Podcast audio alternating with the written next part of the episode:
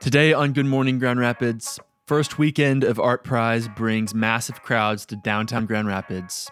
Kalamazoo man arrested and accused of throwing Molotov cocktail at patrol car, and four people, including two GVSU students, injured in Allendale Township shooting. Good morning, Grand Rapids. Today is Monday, September 19th, and this is episode number 16 of the Good Morning Grand Rapids podcast, bringing you a quick news update for the greater Grand Rapids area every Monday, Wednesday, and Friday mornings. Stay tuned for today's news.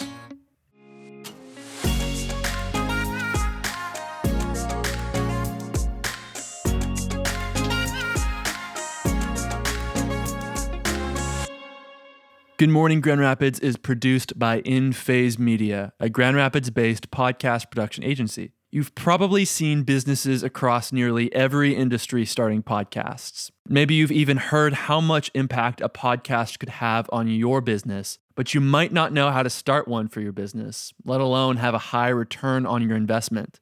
In Phase Media can help you create a powerful podcast that will help increase brand awareness, strengthen community relationships, and drive business growth. Go to inphasemedia.co to learn more about what a podcast could do for your business. Residents and visitors from in and out of state descended on downtown Grand Rapids Saturday for the first weekend of ArtPrize 2022. The 18 day interactive art competition boasts 750 works of art displayed in 150 venues across the city. The event, which kicked off on Thursday, runs until October 2nd. The artists are competing for a share of $250,000 in prize money. ArtPrize is expected to bring massive impact to small businesses and local businesses in Grand Rapids and vendors crowded the AC Hotel by Marriott parking lot at 50 Monroe Ave on Saturday, selling pastries, jewelry, and handmade crafts for the Makers Market. Last week, Richard App, the retail retention specialist for the city of Grand Rapids, told MLive he already could feel the energy of the people walking through the streets, eager to see what the annual event offers this year. This year at ArtPrize 2022, the event has overhauled the voting system, and attendants can cast a vote by creating an online account at artprize.org slash create visitor account. With an account, attendees can pull up the online map, choose a venue, and click a star icon next to the artist they wish to support. Clicking the star icon increases the artist's opportunity to win prize money and awards. Artists who are favorited the most are eligible to win daily or weekly awards ranging from $250 to $2,500. In addition to the daily and weekly awards, ArtPrize also features two sets of awards juried awards and public awards. The two categories, both public and juried, include 2D, 3D, time based installation, and digital entries. Both the juried and public awards categories offer a $10,000 award for each winner, while the juried category also offers a $2,500 award for the runner up. The closing ceremony, where artists will be honored, is taking place September 30th at Studio Park in downtown Grand Rapids.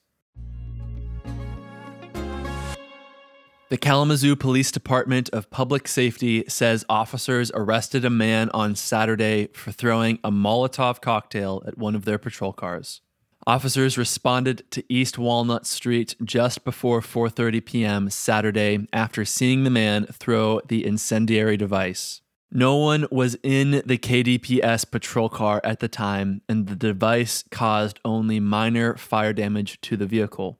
Witnesses told police the man ran away after throwing the device, and bystanders were able to put out the fire using fire extinguishers.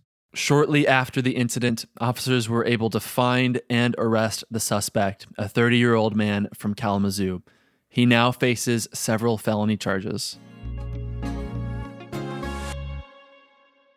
Four people have been injured following a shooting at the Canvas Townhomes in Allendale Township and two of those victims are Grand Valley State University students. The Ottawa County Sheriff's Office responded to an incident at 2:20 a.m. Sunday at Pearl Street and 48th Ave after complaints of loud music due to a party. While officers were en route, calls came in concerning multiple gunshots being fired in the same area. And once police arrived at the scene, they heard additional gunshots as well. Officials say that when they arrived, a vehicle that they believed could have been involved in the shooting was leaving the scene.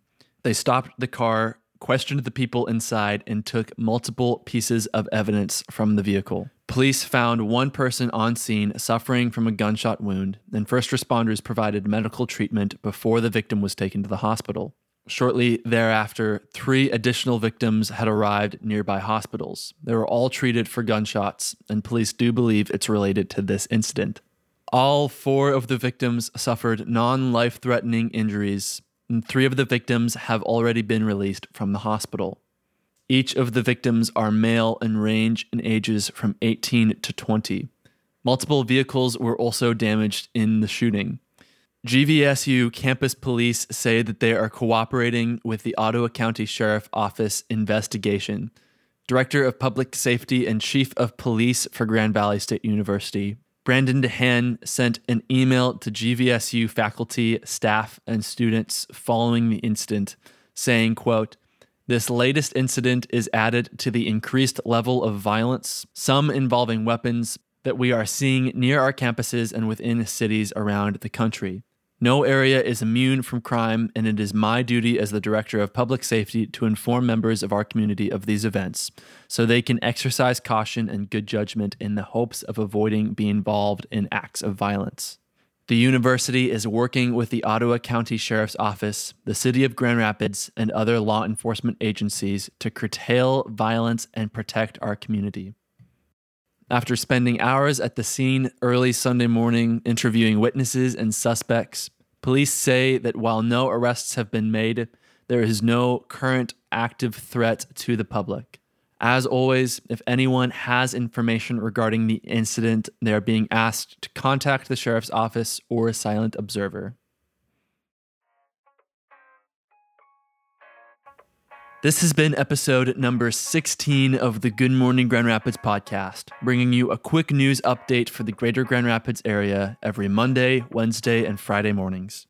To stay up to date on the latest news, subscribe to the podcast on your favorite podcast platform and find us on Instagram at Good Morning Grand Rapids.